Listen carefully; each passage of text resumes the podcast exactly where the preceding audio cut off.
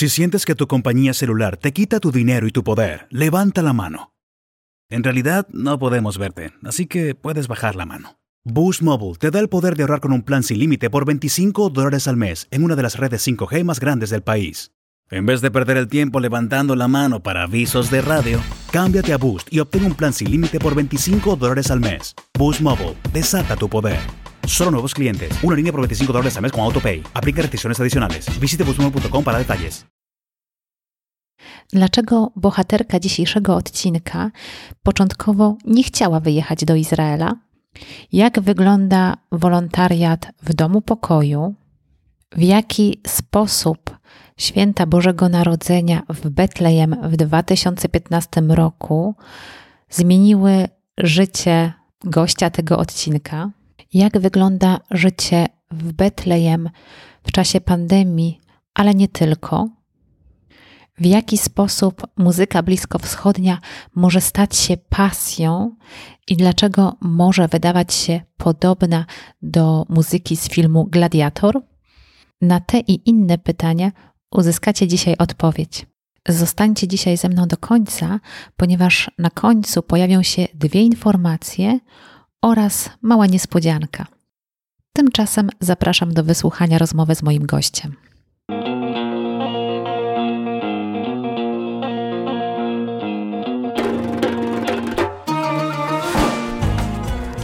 Cześć, nazywam się Justyna Zeruk, a to jest podcast Po Izraelu. Jeśli interesuje Cię Izrael, planujesz podróż do tego kraju, a może po prostu lubisz słuchać ciekawych historii, ten podcast jest dla Ciebie. Zapraszam do słuchania.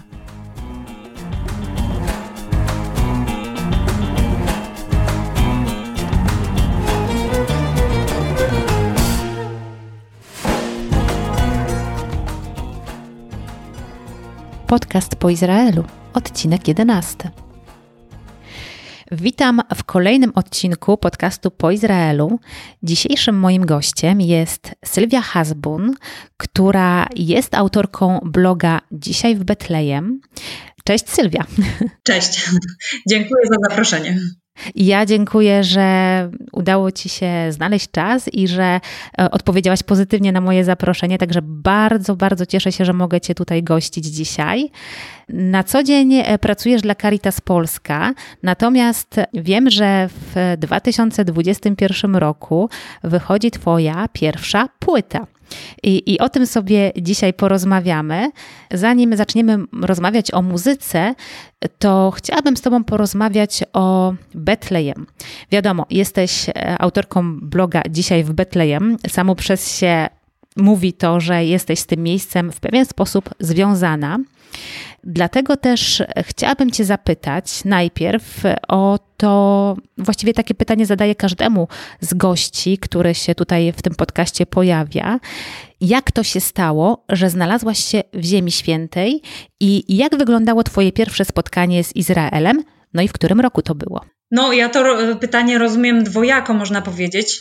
Dlatego z Ziemią Świętą myślę, że ma kontakt już osoba od, od dziecka, przynajmniej taka wychowana y, w chrześcijańskiej rodzinie, kiedy na przykład chodzi do kościoła, słucha Ewangelii, czy choćby w trakcie Bożego Narodzenia, czy w trakcie Wielkanocy, wyobrażamy sobie te miejsca i to jest y, takie bardzo działające na wyobraźnię, właśnie te wszystkie wydarzenia biblijne które miały miejsce w Ziemi Świętej. Więc można powiedzieć, że to był mój pierwszy kontakt z Ziemią Świętą, taki mm, w takim sensie przenośnym. No oczywiście w tym dosłownym sensie, no to dopiero w 2014 roku, y, kiedy tam pojechałam po raz pierwszy. I nie na pielgrzymkę, tak jak y, by się mogło wydawać. Y, jestem osobą wierzącą, więc to nie byłoby zdziwienie, że, żebym pojechała na pielgrzymkę, ale akurat przez wiele lat nie miałam takiej chęci nawet, żeby tam jechać na taką typową pielgrzymkę, właśnie ze względu na te wyobrażenia i obrazy, które w mojej głowie tkwiły przez lata właśnie od dziecka, których sobie nie chciałam, e, że tak powiem, zamazywać i zastępować tymi obrazami współczesnymi, prawdziwymi, takimi, jakie one są dziś. Bo dla mnie oczywiście wtedy w tej wyobraźni Ziemia Święta to było miejsce, gdzie nie ma samochodów i nie ma Wi-Fi e, i generalnie wszystko jest tak, jak było 2000 lat temu. I lubiłam to wyobrażenie, ale też teraz myślę z perspektywy czasu, że ono było właśnie takie bardzo dziecięce. To w ogóle całe to podejście, że, że nie chcę tego zobaczyć, bo mi się podoba ten obraz tylko właśnie jakiś tam wyobrażony. Więc troszkę od innej strony ja tak de facto pojawiłam się w Ziemi Świętej, a było to od strony moich studiów. Wówczas byłam studentką arabistyki i oczywiście, jak każdy arabista, chciałam pojechać gdzieś do jakiegoś kraju arabskiego po to, żeby zobaczyć na własne oczy, jak to wygląda, jak się tam żyje, no i troszkę też podłapać dialektu, bo to jest największa bolączka wszystkich arabistów, że są dialekty i ciężko jest się ich tak de facto nauczyć na odległość. No i Generalnie oczywiście ja byłam bardzo zaangażowana w ogóle w naukę o całym świecie arabskim, ale ciągle jednak y, Ziemia Święta to nie był mój pierwszy kraj, do którego jakby marzyłam, żeby pojechać. Niestety zbiegło się to z y, wiosną arabską, tak zwaną, która doprowadziła do różnych y, takich powiedzmy no, sytuacji i konfliktowych, i różnych jakichś demonstracji, konfliktów, wręcz wojen, bo wojna w Syrii, która wówczas się rozpoczęła, do dziś trwa. Na uczelni praktycznie wszystkie możliwości wyjazdu na stypendia zostały pogrzebane. No i wówczas poznałam, właściwie nie poznałam, bo to była moja znajoma już od jakiegoś czasu, ale nawiązałam rozmowę y, na, na temat wyjazdu do Ziemi Świętej na wolontariat do sióstr Elżbietanek, czy to w Jerozolimie, czy w Betlejem, bo wiedziałam, że te domy tam są w tych y, dwóch miastach. I ona mnie zainspirowała faktycznie, żeby ja tak wtedy sobie uświadomiłam, aha, czyli to tam można pojechać tak po prostu i w sensie napisać do nich i, i zapytać, czy można do nich przyjechać. To mnie jakoś tak zainspirowało. E, I faktycznie to zrobiłam. A nie miałam jakiejś wielkiej jeszcze wtedy e, entuzjazmu, można powiedzieć, dlatego że ta koleżanka mi powiedziała, że napisała do nich i nie uzyskała odpowiedzi. Też się spodziewałam, że tak może być ale całe szczęście tak nie było. I siostra do mnie odpisała już na drugi dzień. Później się okazało, że tej mojej koleżance w końcu też odpisała i ona też w końcu tam również pojechała. W każdym razie bardzo się cieszyłam, że mogę taką szansę y, dostać. I właśnie w ten sposób na tym wolontariacie akurat w Betlejem, bo, bo siostra Szczepana odpisała mi jako pierwsza ze zgodą, że mogę tam przyjechać. W 2014 roku tam pojechałam. Dobrze, czyli rozumiem, że nie było żadnej możliwości stypendium związanego ze studiami Twoimi i po prostu zdecydowałaś się na taki ruch, żeby jechać na wolontariat do kraju, do miejsca, gdzie językiem danej społeczności jest język arabski, tak? To znaczy, wolontariat y, przez ten cały czas był obecny generalnie w moim życiu już przed studiami, w trakcie studiów, więc to nie było tak, że zostałam wolontariuszką tylko dlatego, że chcę się języka nauczyć, y, bo ten wolontariat faktycznie istniał i krajowy, i zagraniczny przez y, już długi czas u mnie w moim życiu. I to też było bardzo ciekawe doświadczenie, znowu pracować z młodzieżą i z dziećmi. No i oczywiście ogromna radość, że, że mogę trafić do społeczności, która mówi w języku arabskim, bo akurat dzieci w, w tym domu pokoju w Betlejem wszystkie mówią w języku arabskim, natomiast siostry Elżbietanki też prowadzą dom w Jerozolimie, w którym też część dzieci jest hebrajskojęzycznych. Mm-hmm. I powiedz, ten wolontariat jak długo trwał i na czym on polegał? No, on nie był specjalnie długi, bo to było tylko półtorej miesiąca. On polegał generalnie na uczestniczeniu w życiu tego domu. Tam mieszkają dzieci, które są z rodzin albo rozbitych, albo, albo z trudnych, albo nie mają rodziców i właśnie są jakieś po prostu problemy rodzinne, które sprawiły, że potrzebują takiego wsparcia, takiej opieki. I taki wolontariusz właśnie musi uczestniczyć po prostu w życiu tego domu, czyli wspierać jego funkcjonowanie od momentu, kiedy dzieci wstają i muszą y, iść, zjeść śniadanie, ubrać się, wyjść do szkoły, przez sprzątanie, przez ich powrót ze szkoły, y, zjedzenie obiadu, naukę, zabawę, później znowu y, położenie ich wszystkich spać. Oczywiście są starsze, które radzą sobie same, ale były tam też dzieci młodsze, które potrzebowały wsparcia właśnie w takich różnych jeszcze dziecięcych kwestiach.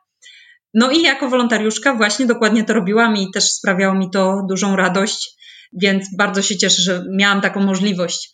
Poza tym dzieci są też y, doskonałą rozmówcą. Tam akurat dzieci y, w domu pokoju bardzo y, dobrze mówią po angielsku, a niektóre z nich nawet po polsku. Im młodsze, tym szybciej łapią, tak? Natomiast samo podsłuchiwanie tego, jak one mówiły między sobą, już było dla mnie ogromnym, ogromną nauką.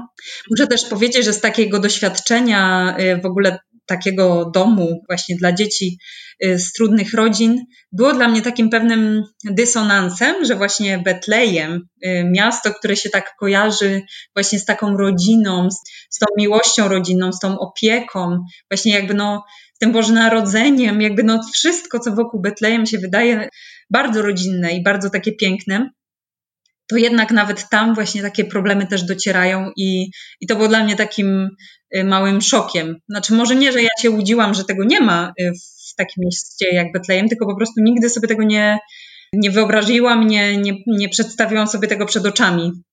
Y, a faktycznie myślę, że też sytuacja w autonomii palestyńskiej troszkę sprzyja niestety takim, takim trudnym sytuacjom, kiedy na przykład dana rodzina nie jest nie ma jakoś tej swojej relacji zbytnio ugruntowanej, to wszystkie problemy na tle jakimś właśnie społecznym czy ekonomicznym sprzyjają temu, żeby w tej rodzinie pojawiły się problemy.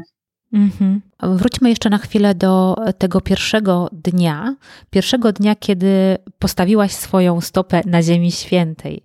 Czy pamiętasz te wrażenia z tego dnia? Czy pamiętasz w ogóle cokolwiek z tego dnia? Bo właśnie to jest dla mnie najbardziej ciekawe, jak każda z osób, która przybywa do Ziemi Świętej, widzi tą Ziemię Świętą. Jakie ma pierwsze wrażenie, kiedy spotyka się z Ziemią Świętą? No muszę przyznać, że ono nie było szokiem, y, nie było jakby jakimś totalnym innym obrazem niż miałam w głowie. Po prostu przyjechałam do Tel Awiwu, przyleciałam, czekała na mnie siostra Szczepana i samochodem pojechałyśmy do Betlejem miałam takie zdziwienie, bo nie byłam do końca pewna, y, czy da się tak normalnie przejechać właśnie samochodem pomiędzy Izraelem a autonomią palestyńską. I pamiętam, że zapytałam siostrę w samochodzie, czy my jakoś musimy wysiąść z tego samochodu, żeby przejechać. Nie, nie miałam o tym pojęcia jeszcze wówczas jak to się odbywa i faktycznie miałam prawo, bo jest to skomplikowane ogromnie. Choćby kwestii tych dróg, czy właśnie samochodów z różnymi rejestracjami, to wszystko jest bardzo nieoczywiste. Więc takie mam małe wspomnienie z tej drogi do Betlejem właśnie w samochodzie. No i później już właśnie panorama Betlejem z domu pokoju, bo dom pokoju jest bardzo blisko checkpointu, właśnie tej, tej też ściany i właśnie checkpointu, z kolei daleko od centrum Betlejem i widać z niego właśnie taką piękną panoramę na tą część Betlejem, właśnie starą część Betlejem. No i pamiętam właśnie takie spojrzenie na tą panoramę, więc y, to, to są na pewno też piękne wspomnienia. No właśnie, to, to, to, są, to są takie rzeczy, które zostają w sercu z nami na zawsze. Potem, no właśnie, byłaś półtora miesiąca w domu pokoju na wolontariacie i potem przyjeżdżałaś tam kilkakrotnie, tak? Tak ta Ziemia Święta, tak to Betlejem cię zachwyciło, że wracałaś do tego miejsca, czy, czy jakie były tego powody?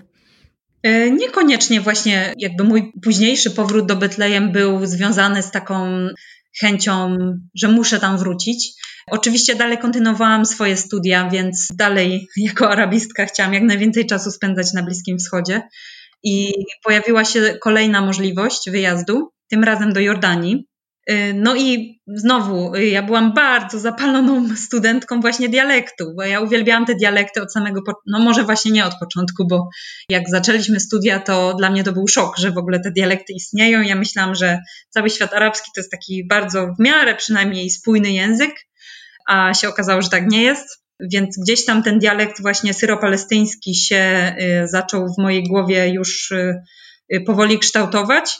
No i właśnie dialekt w Jordanii jest y, powiedzmy z tego samego kręgu, jeżeli chodzi o, y, o te dialekty y, wschodnie języka arabskiego, więc to, co się już troszkę nauczyłam w Palestynie, to gdzieś tam też nadal funkcjonowało w Jordanii. Ale wówczas powrót do Ziemi Świętej się odbył za sprawą koleżanki, którą mm, ja namówiłam najpierw na ten wolontariat, a ona potem jeszcze przed wyjazdem z Polski podsunęła generalnie pomysł, że powinnyśmy jechać na święta do Betlejem, bo właśnie ten, ten cały półroczny wolontariat zahaczał o święta. To był już wolontariat też w domu pokoju i on był półroczny wtedy, czy to był jakiś inny wolontariat? Inny, inny, y, z IWS-a tak zwanego. Już nie wiem, czy ten program jeszcze funkcjonuje, natomiast to jest y, dofinansowany z Unii Europejskiej program właśnie wolontariatu. Tak jak Erasmus, ale zamiast na studia to się jedzie na wolontariat. Ale to jest e, na wolontariat do jakiejś instytucji, tak? Czy możesz troszeczkę więcej o tym powiedzieć? Yy, tak, no ten akurat wolontariat polegał na tym, że człowiek musiał sobie wybrać organizację, która go wysyłała na wolontariat i która go miała przyjąć. To w takiej specjalnej bazie organizacji zarejestrowanych. No i oczywiście też pod kątem profilu tej organizacji i tego, co ta osoba chciałaby albo mogłaby robić podczas takiego wolontariatu. No i jak, e, jak wolontariusz sobie znalazł te dwie organizacje i się z nimi skontaktował, to się mogło okazać, że akurat ta możliwość nadal jest i wszystko może się wydarzyć.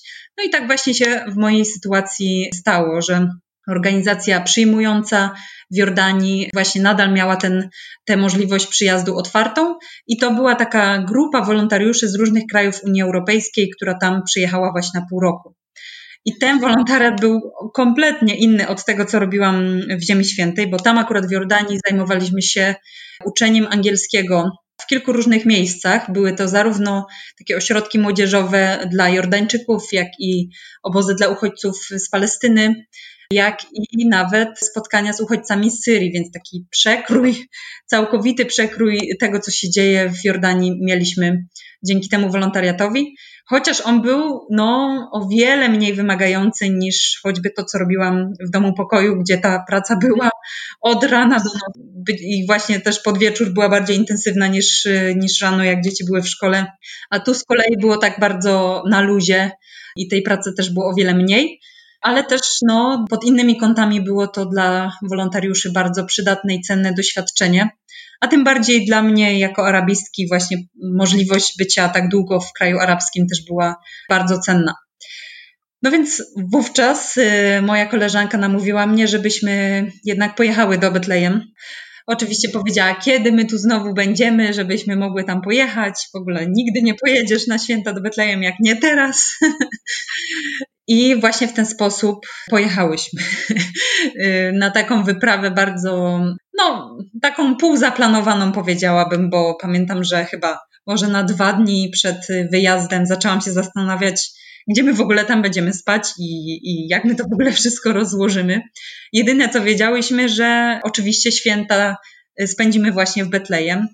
Natomiast resztę całego tego wyjazdu, do jakich miast pojedziemy i tak dalej, no to już y, miało się okazać po drodze, że tak powiem.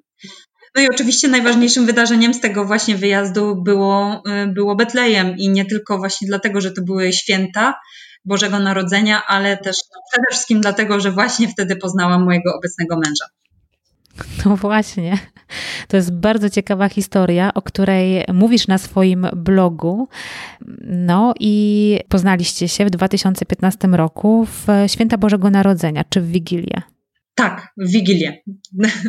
Dokładnie to była Wigilia, kiedy my z koleżanką przyjechałyśmy do Betlejem. My już z Józefem wtedy y, od y, może dzień wcześniej już ze sobą pisaliśmy poprzez Couchsurfing, do, na którym ja do niego napisałam. I miałyśmy ogromną nadzieję, że te święta właśnie spędzimy wśród lokalnych chrześcijan w Betlejem. Tak, my z, my z koleżanką trafiłyśmy do Betlejem już rano i było bardzo słonecznie, jak na grudzień. Nie mówię, że było ciepło jak w lecie, na pewno trzeba było wchodzić w kurtce, ale i tak to słońce było takie, no, zalewało całe Betlejem. No i panowała atmosfera bardzo taka, powiedziałabym, huczna, to znaczy pełne były ulice ludzi, pełno było harcerzy wszędzie, chodzili po ulicach i grali na instrumentach. No i to był taki właśnie duży pochód tych harcerzy. Oni tam maszerowali ulicami Starego Betlejem. Myśmy właśnie próbowały znaleźć jakiś internet, żeby się dowiedzieć, gdzie jest Józef, który wtedy już nam napisał, że, że się nami, że tak powiem, zaopiekuje.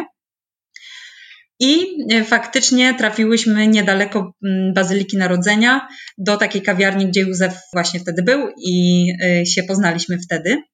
No i z taką nadzieją, że no niestety ja tu się przyznam, że patrzyłam na to e, można powiedzieć egoistycznie, bo po prostu marzyłam o tym, że uda nam się właśnie spędzić takie niesamowite święta wśród lokalnych chrześcijan, poznamy ich zwyczaje, ale też jakoś przekładałam swoje wyobrażenia o zwyczajach na cały świat. Nie uświadamiałam sobie tego, że nie wszędzie świętuje się na przykład, y, obchodzi się na przykład Wigilię. Bo u nas właściwie nawet słowo Wigilia, nawet myślę, że wielu Polaków nie wie, że to nie jest ta kolacja, tylko Wigilia to znaczy dzień poprzedzający jakąś, jakąś uroczystość czy jakieś święto. I Wigilią jest cały ten dzień, a nie tylko ta kolacja.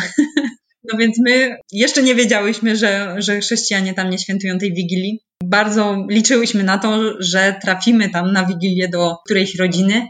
No, Wigilii nie było, bo po prostu y, nie ma tego zwyczaju, natomiast faktycznie spędziłyśmy ten dzień urodziny Józefa i urodziny też jego kolegi i, i bardzo to było ciekawe doświadczenie zobaczyć po raz pierwszy, jak tam się obchodzi te święta.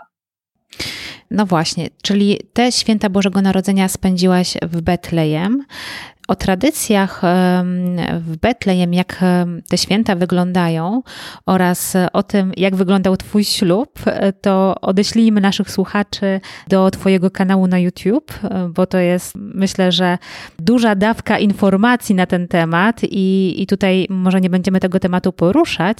Natomiast ja jestem ciekawa, jak wyglądało to później, kiedy się już pobraliście, kiedy zamieszkaliście razem i mieszkaliście trochę w Betlejem Betlejem. Jak to wyglądało z Twojej perspektywy, to życie w Betlejem? Co prawda, Ty tam długo nie mieszkałaś, no ale mimo wszystko jakieś takie odczucia na pewno masz e, związane z tym, jak to jest mieszkać na emigracji, chociażby nawet przez te kilka miesięcy, tak? Czy możesz się tym podzielić? No, akurat mój najdłuższy pobyt w Betlejem był zanim my jeszcze wzięliśmy ślub bo my mieliśmy taki okres właśnie jeszcze na odległość i tak jeździliśmy do siebie nawzajem, czy to Józef do Polski, czy, czy ja tam, czy właśnie jeszcze jak byłam w Jordanii, to też Józef przyjechał do mnie, więc takie to było bardzo wyjazdowe przez jakiś czas. No więc początkowy plan był taki, że e, od razu zostaniemy w Betlejem na stałe.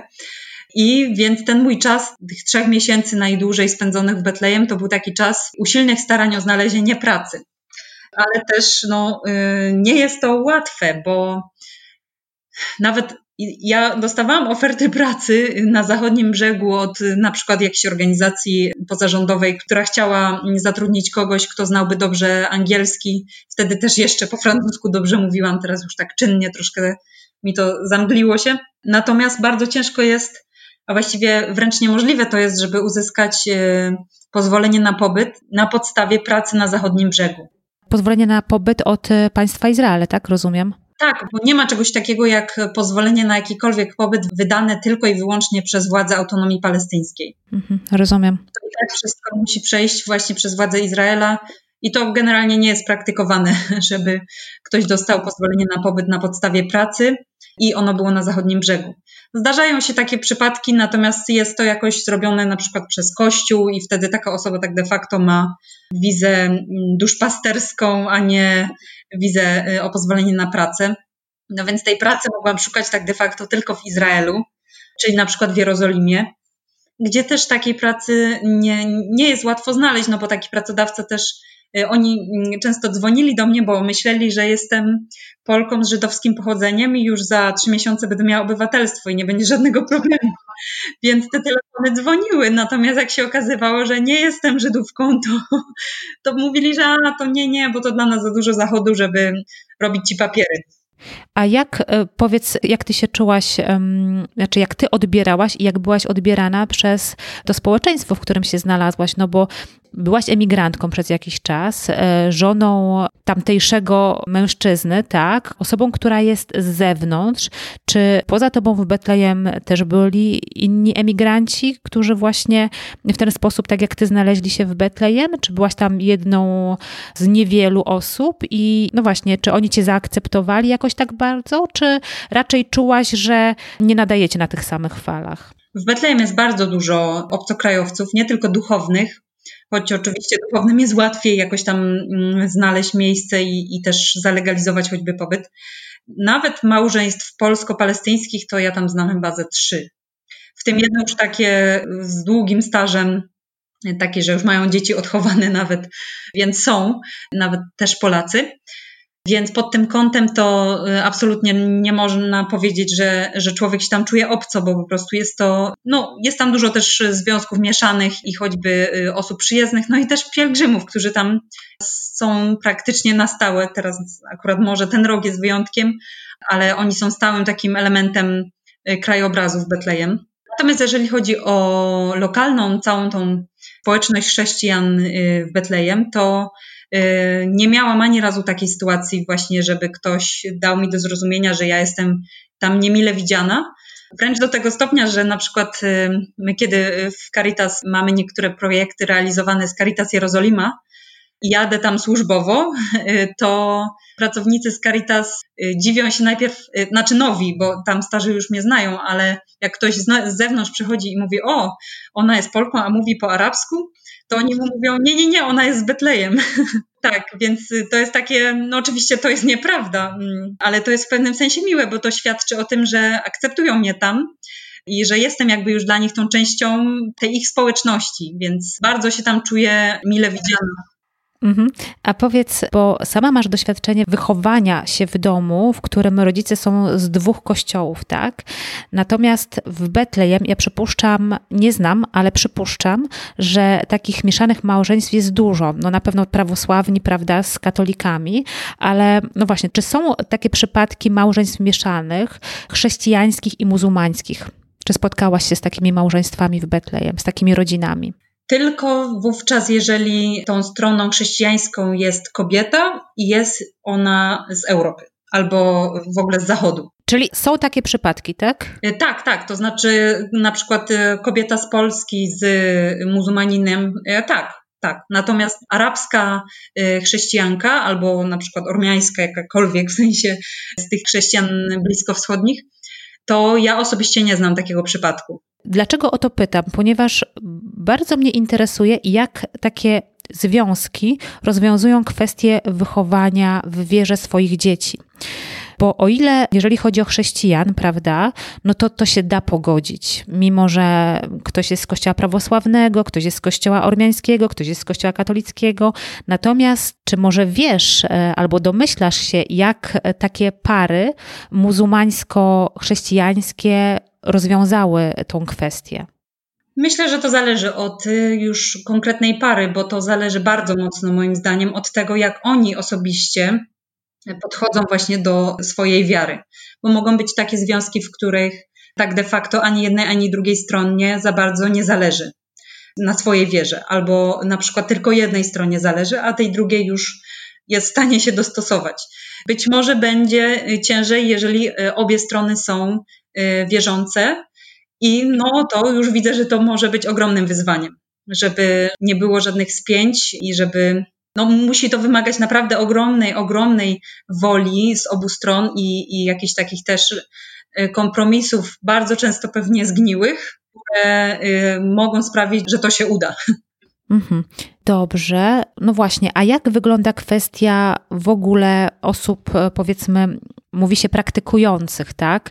Osób, które, mam tutaj na myśli chrześcijan, zostawmy już e, Arabów muzułmańskich na boku, natomiast skupmy się na chrześcijanach w Ziemi Świętej, a dokładnie w Betlejem. I czy rzeczywiście jest tak, że wszystkie osoby, które deklarują się, że przynależą do kościoła, czy katolickiego, czy ormiańskiego, czy innego tam prawosławnego, powiedzmy, czy te osoby rzeczywiście poza deklaracją, że należą do kościoła, są ochrzczone, czy one rzeczywiście uczestniczą w religijnym życiu tego miasta, religijnym życiu Betlejem? No zależy jakby na to popatrzeć, bo codzienność jest przesiąknięta religią więc ciężko tam być osobą niewierzącą i też mało jest. Y, ja chyba poznałam Araba tylko dwóch Arabów ateistów, którzy tak mówili, jestem ateistą i nawet mieli problem, żeby powiedzieć inshallah. Y, myślę, że pod tym kątem jest to inaczej niż w Polsce, bo w Polsce na przykład osoba, która nie chodzi do kościoła kompletnie, a ma wytatuowany krzyż na ramieniu, byłaby postrzegana jako albo dziwna, albo jako hipokryta, albo nie wiem, osoba, która była wierząca i przestała być wierząca, coś takiego. Tam natomiast ja zauważyłam, że to chrześcijaństwo nie jest tylko kwestią wiary, ale też kwestią tożsamości. I nawet osoby, które chodzą w kratkę do kościoła, albo rzadko kiedy się spowiadają, to jakby się ich zapytać, kim są, to nie dziwiłabym się, jakby 99% z nich powiedziało w pierwszej albo drugiej kolejności, że jestem chrześcijaninem. Jest to po prostu część ich tożsamości i to jest moim zdaniem duż, duża różnica pomiędzy tym, co jest tam, a tym, co jest w Polsce. Myślę, że pomaga temu bardzo mocno to, że są w mniejszości. I to takie mniejszości właśnie y, Moim zdaniem inaczej jest być w mniejszości, jako na przykład w Europie, gdzie już w większości krajów chrześcijanie stają się mniejszością, kiedy większością y, są na przykład ateiści albo, y, albo właśnie, y, no głównie ateiści myślę, mam w tej chwili na myśli, niż kiedy tą większością są muzułmanie. Nie wiem na czym to polega, ale ja widzę, że, że jest taki dystans, który się wytworzył pomiędzy właśnie społecznością chrześcijan a, a muzułmanami. I te ich stosunki są no, bardzo zdystansowane. Nie mówię, że są jakieś e, złe, po prostu jakoś tak jest, że właśnie tak mówię, te rodziny się za bardzo na przykład nie mieszają. Mogą, mogą być stosunki koleżeńskie i właściwie tyle. Jakby nie, nie widzę tam takiej dużej. Yy, integracji. Takie, o właśnie, integracji. To jest bardziej raczej takie współistnienie obok siebie. Tak bym to nazwała. Mhm. No właśnie, wiesz co, ja jeszcze się zastanawiam nad taką kwestią tego mieszkania tam, mieszkania w Betlejem, mieszkania w Ziemi Świętej, ponieważ mam wrażenie, że to dla chrześcijan w Ziemi Świętej może nie tyle jest kluczowe, ale ile bardzo ważne, żeby zostać tam w tym miejscu, mimo że nie jest łatwo, bo dobrze wiemy, że autonomia palestyńska nie jest e, państwem, nie jest uznana jako państwo, tak? E, jest tam, no życie nie jest tam łatwe, wiadomo, ale mam wrażenie, że Mm, no, może jakieś osoby emigrują, tak, wyjeżdżają stamtąd, ale wiele też osób tam zostaje. Czy się mylę? E, tak, no na pewno dla y, dużej części tej społeczności to jest, no jest takie przekonanie, że cokolwiek by się tu nie działo, to my tu chcemy zostać i ta myśl o emigracji byłaby gdzieś tam na szarym końcu jakichś y, dopuszczalnych możliwości. Niektórzy z kolei inaczej na to patrzą i właśnie bardziej się kierują tym, że no żeby mi się po prostu łatwiej, lepiej żyło, co oczywiście jest zrozumiałe i tutaj nie chcę tego oceniać w żaden sposób, ale faktycznie jest dużo, dużo osób jeszcze na Bliskim Wschodzie, dla których jest to też kwestią wiary, e, że nie wyobrażają sobie, żeby tam nie było chrześcijan i to jeszcze tych e, rdzennych chrześcijan. Generalnie chrześcijanie, wiadomo, będą w Ziemi Świętej, będą tam duchowni, e, będą pielgrzymi, ale jednak porównałabym to do sytuacji, która w tym roku miała miejsce, jeżeli chodzi o tą tradycję w Polsce znaną, przyjazdu światła pokoju, o której nawet chrześcijanie lokalni nawet nie do końca wiedzą, że, że coś takiego jest. Teraz już może troszkę tak, ale jak tam byłam pierwszy raz, to oni tak w ogóle patrzyli na mnie, że o czym ty mówisz, nie? A ja po prostu mówiłam, że my mamy to światło. Kurczę, przecież to do każdej parafii w Polsce dociera. Jak wy możecie o tym nie wiedzieć, nie? I to nie tylko w Polsce, bo to przecież y, też y, po, po, chyba po całej Europie to światło też migruje, że tak powiem. No więc w tym roku nie było takiej możliwości, żeby ktoś z Austrii, jakieś dziecko, bo to zawsze właśnie jakieś dziecko przyjeżdża w ramach nagrody za osiągnięcia w nauce albo jakieś inne osiągnięcia, żeby to światło y, z groty zabrać. Y, no więc poproszono kogo? No poproszono dziecko z Betlejem, młodą 11-letnią Miriam, która po prostu zeszła do groty w swojej parafii i to światło właśnie y, zabrała i przekazała później komuś, kto je zabrał już później właśnie do no, Austrii. Austria to jest pierwszy kraj, do którego ono trafia.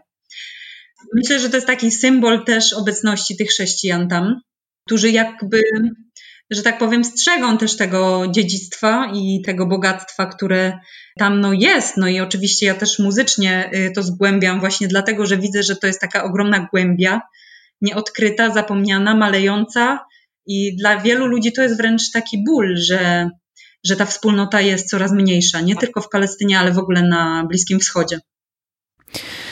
No właśnie, Przejdźmy jeszcze do jednej kwestii, bo przekopałam się, że tak powiem, przez Twój blog i znalazłam taką ciekawostkę na temat klasztoru Małej Arabki i jej płaszczu, który no, jest jedną z relikwii, y, która została tam po tej świętej palestyńskiej. O Małej Arabce pojawi się oddzielny odcinek, natomiast napisałaś, że ten płaszcz został pocięty przez polską grupę pielgrzymów. Jak to się stało, pytam. No właśnie, ja napisałam płaszcz, czy płaszczyk napisałam. Później ktoś mnie w komentarzach poprawiał, że to się inaczej nazywa, ale niestety zapomniałam, bo to jest część habitu siostry zakonnej, więc to na pewno się nie nazywa płaszczyk. W każdym razie faktycznie jest to relikwia, którą zresztą z tym się też wiąże pewna historia, bo kiedy poznałam Józefa, faktycznie spędziłam tam kilka dni później, przyjechałam jeszcze raz y, właśnie do Betlejem, już koleżanka wróciła do Jordanii, a ja jeszcze raz przyjechałam do Betlejem. I przyznam się, że mm, wiem, trochę zmieniam temat, ale ja wrócę do tego płaszczyka za chwilę. Że, że Józef mi się bardzo szybko spodobał.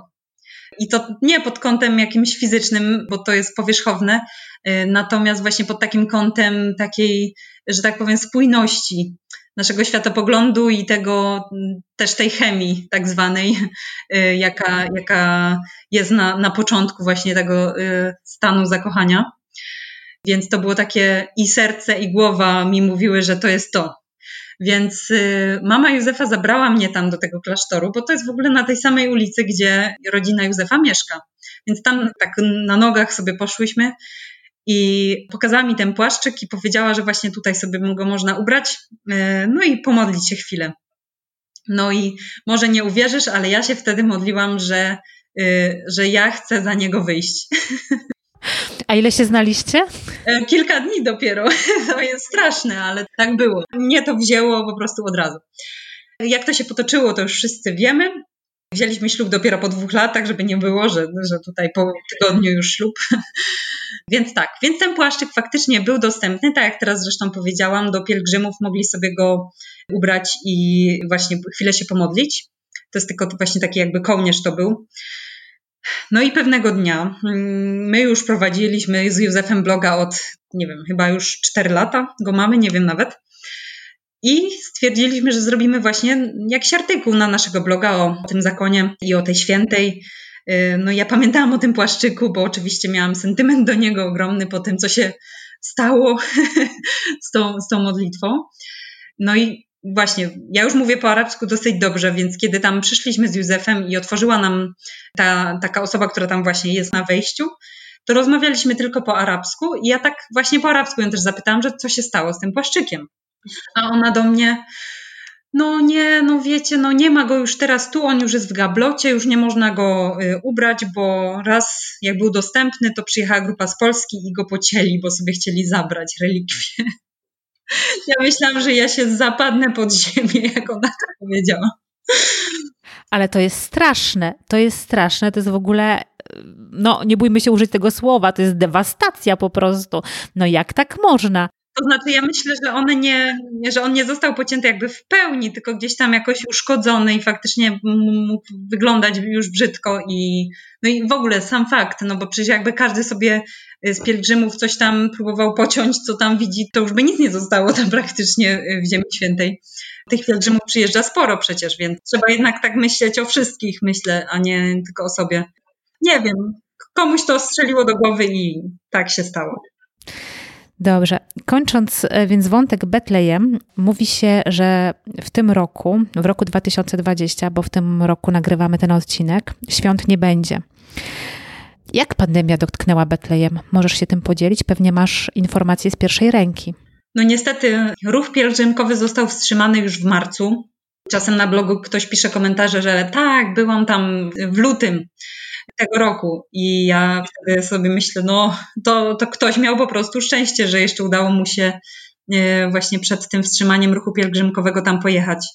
No i oczywiście jest to mm, wykańczające dla całego miasta, nie tylko nawet dla osób, które bezpośrednio pracowały w turystyce i na przykład prowadzą hotele, czy sprzedają pamiątki, czy są kierowcami, ale tak de facto najważniejsza gałąź gospodarki danego regionu, czy danej prowincji, danego miasta y, umiera, no to to wpływa na wszystkie inne, y, nawet nie związane bezpośrednio z turystyką, bo po prostu ludzie nie mają, nie mają za co, nie wiem, zorganizować wesela, więc go nie organizują. No więc taka osoba, y, która prowadzi salę weselną, już nie zarobi. Więc to jest tylko taki przykład i on obrazuje właśnie, jak wygląda obecnie życie w Betlejem. Po prostu jest już któryś miesiąc bardzo, bardzo trudno.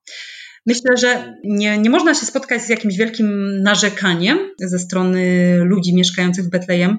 Przede wszystkim myślę dlatego, że oni byli przyzwyczajeni do występowania różnych trudnych sytuacji już wcześniej.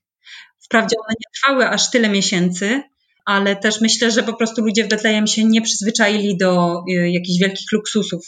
Dla nich to, że przez wiele miesięcy będą y, jedyne, y, na co będą zarabiać, to będą najbardziej podstawowe potrzeby: opłacenie rachunków, opłacenie jedzenia i opłacenie szkoły dla dzieci. Oni po prostu tak będą żyć.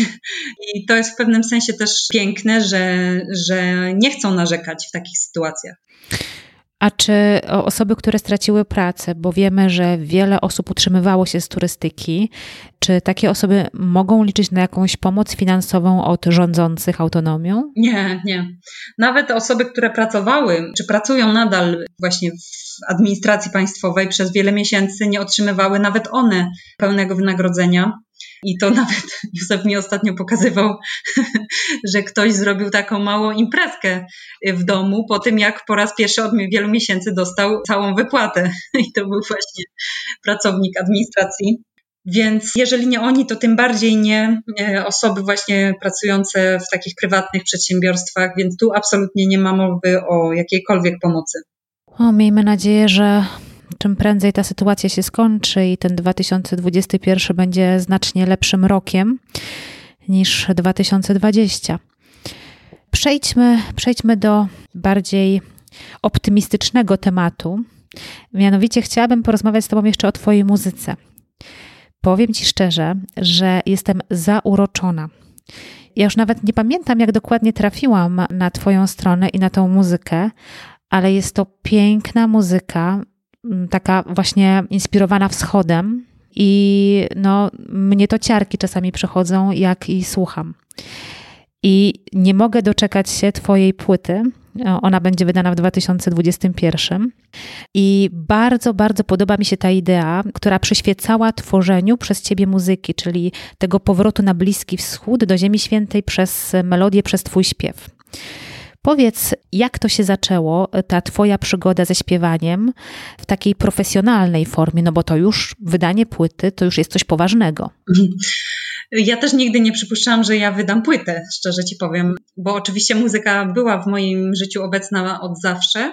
Nawet nie ośmielałam się marzyć o tym, że mm, ja będę faktycznie śpiewać i nie wiem, mieć koncerty i że to będzie coś więcej niż właśnie mam gitarę w rogu pokoju i czasem sobie gram na niej.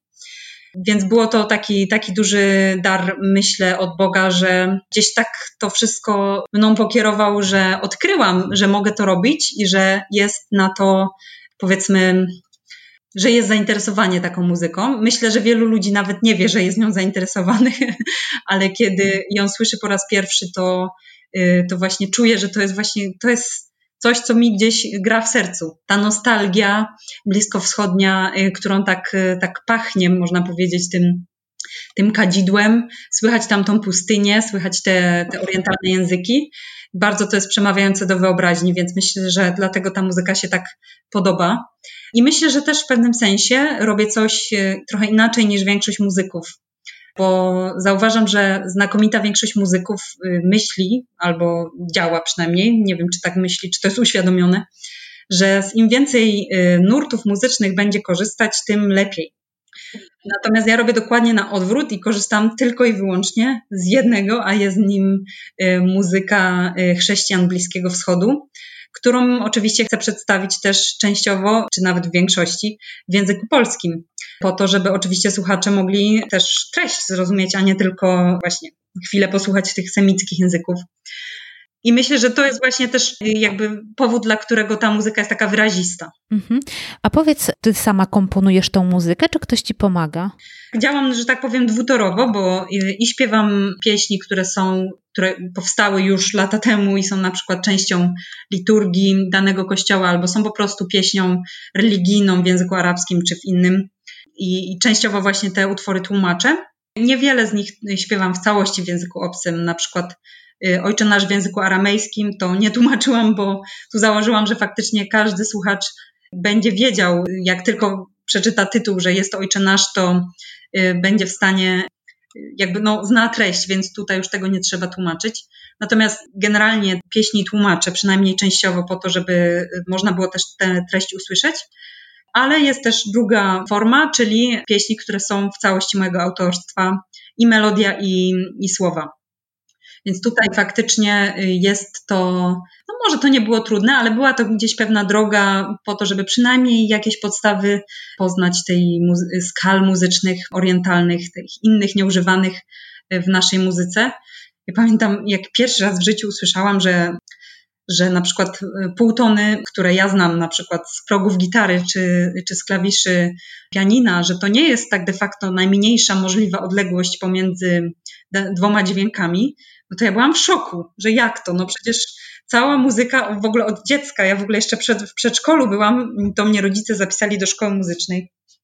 Niestety jej nie skończyłam, ale y, gdzieś to było dla mnie tak oczywiste od dziecka, że właśnie y, skale, czy właśnie tony, ta skala właśnie chromatyczna, to podzielenie na 12 tonów, no jak to możliwe, że my, jakby, jakbym to mogła powiedzieć, że wydawało mi się, że to jest obiektywna teoria muzyki.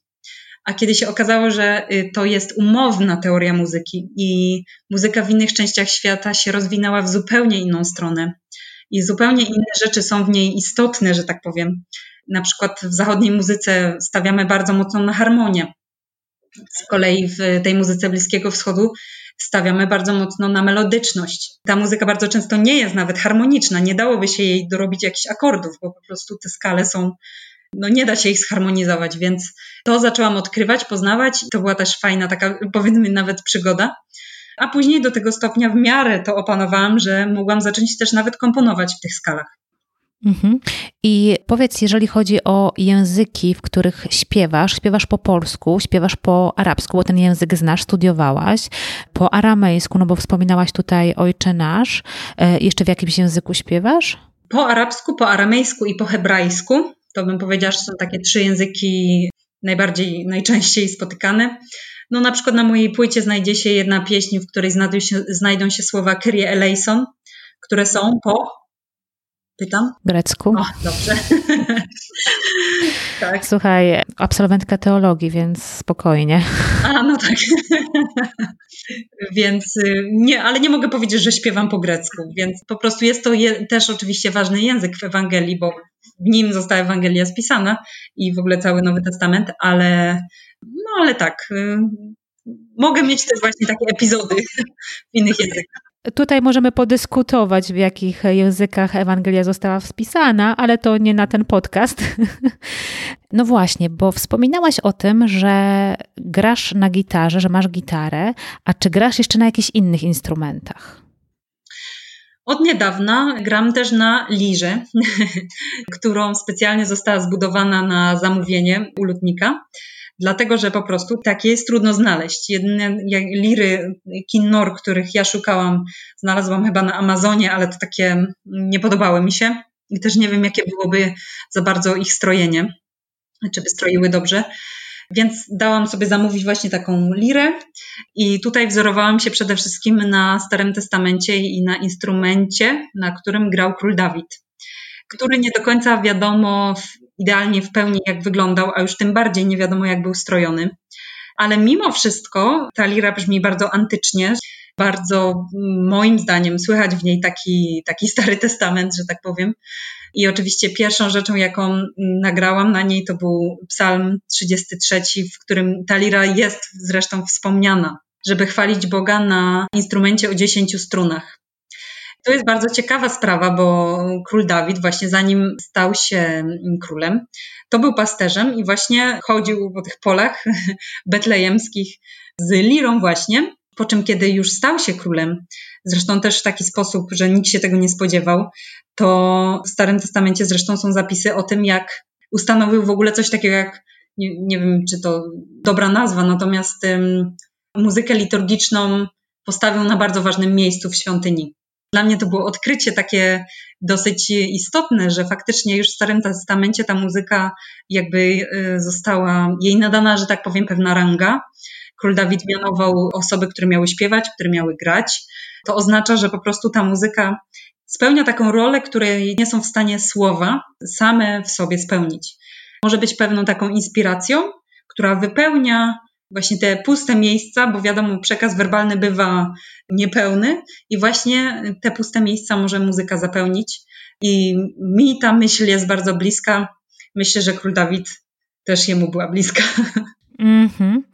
A powiedz, bo grasz na tej harfie, ale to y, sama się nauczyłaś tej gry, a analogicznie do gry na gitarze, czy to ktoś, ktoś musiał cię tego nauczyć? To znaczy, to jest lira, która y, ma pewne ograniczenia właśnie dlatego gra na niej nie jest trudna. Wystarczy, jak, jak już ktoś gra na gitarze, na przykład jest przyzwyczajony do szarpania strun, to tak gra na lirze nie będzie dla niego trudna pod kątem takim technicznym. Ale właśnie coś za coś. Generalnie im prostszy instrument, tym mniej się, że tak powiem, da na nim zrobić, bo na przykład moja lira y, nie jest w stanie zagrać absolutnie wszystkich możliwych utworów, y, tak jak na przykład y, gitara czy pianino. Oczywiście tu myślę o takich utworach pisanych na, na skalę chromatyczną, czyli właśnie takich powiedzmy zachodnich. Moja lira ma 10 strun, i jest strojona według strojenia, które sama wymyśliłam. W tonacji G mogę na niej zagrać kilka skal, dokładnie cztery, a jak przestroję przedostatnią strunę, to kolejne cztery różne skale. Brzmi to jakby tych skal było bardzo dużo, natomiast wszystkie są w tonacji G, więc to jest to ograniczenie, że, że muszę, muszę po prostu po prostu śpiewać na niej tylko w tej tonacji, bo tak to musiałabym ją calutką przestroić, żeby zagrać w jakiejś innej. Może to brzmi tak bardzo technicznie, natomiast zmierzam do tego, że gra na liże, nauka gry na niej nie była trudna. Tak de facto, jak ona, jak tylko ją pierwszy raz nastroiłam, to już byłam w stanie zagrać na niej jakąś melodię, która brzmiała miło dla ucha, czego się nie da powiedzieć, kiedy y, ktoś chwyta gitarę po raz pierwszy do ręki, bo po prostu dla mnie to jest ból uszu, jak ktoś zaczyna czerpać wszystkie struny jednocześnie bez żadnego ładu i składu. Mhm. A powiedz, e, bo w tej muzyce twojej tam są też inne instrumenty wykorzystane. Jakie to są instrumenty i czy to są jacyś artyści, którzy z tobą współpracują? Oni grają na tych instrumentach? Czy to ty też grasz? Jak to wygląda? No, część utworów, a właściwie większość przez ostatnie miesiące, które tworzyłam w sposób domowy, to wykorzystywałam tam albo instrumenty, których no nie do końca lubię, ale z braku innej możliwości, instrumenty elektroniczne, y, czyli takie dźwięki, które na przykład przypominają cytrę, a, a tak de facto są dźwiękiem elektronicznym. Czyli żaden muzyk nie siedział i nie grał. Więc musiałam się tym podpierać przez jakiś czas, dlatego że tak de facto produkcja muzyki wcale do tanich nie należy, że tak powiem. Dlatego zbierasz, zbierałaś właśnie na płytę. E, o tak, tak, między innymi dlatego, bo napotykałam na mnóstwo ograniczeń związanych z tym, że coś słyszę, bo właśnie tak troszkę czuję, jakbym słyszała tę muzykę najpierw w swojej głowie i chcę to jakoś przelać właśnie na ten już utwór. A nie jestem w stanie, no bo y, na tych instrumentach elektronicznych wielu rzeczy się nie da zagrać czy też nie, nie wszystkie też nawet dźwięki mam i brzmi to niepełnie i nie podoba mi się i potrzebuję muzyka. Więc właśnie dlatego nawiązałam współpracę z kilkoma muzykami i też z inżynierem dźwięku, który tutaj mi bardzo zależało, żeby czuł ten klimat bliskowschodni czy w ogóle wschodni. To jest akurat y, osoba, która uczyła się grać na duduku w Armenii, chociaż do dziś twierdzi, że nie gra tak jak Ormianin, że to trzeba w krwi mieć. A możesz, możesz powiedzieć tak słuchaczom e, obrazowo, czym jest duduk? Duduk to jest taki flet drewniany, prosty, a nie poprzeczny, który w brzmieniu, ja go zawsze porównuję do brzmienia takiego drewnianego saksofonu. Bardzo taki głęboki, drewniany dźwięk, taki nostalgiczny. Nie jest typowym instrumentem bliskowschodnim, tylko tak jak powiedziałam właśnie, jest instrumentem z Armenii takim, to jest jego ojczyzna, że tak powiem. Ale kojarzy się, kojarzy się z e, Bliskim Wschodem, przynajmniej mi się tak kojarzy, ten dźwięk. Tak, Duduk został rozsławiony przez film Gladiator. I po moim wydaniu zresztą pierwszego singla studyjnego właśnie z Dudukiem i z Kamilem, który mi też wszystko miksował i nagrywał, to tyle osób, ile napisało, że, że to brzmi jak gladiator. Ale myślę, że mm, nie jest to takie złe, y, takie skojarzenie z gladiatorem, bo faktycznie ta muzyka tam specjalnie została stworzona w taki sposób właśnie antyczny, przestrzenny.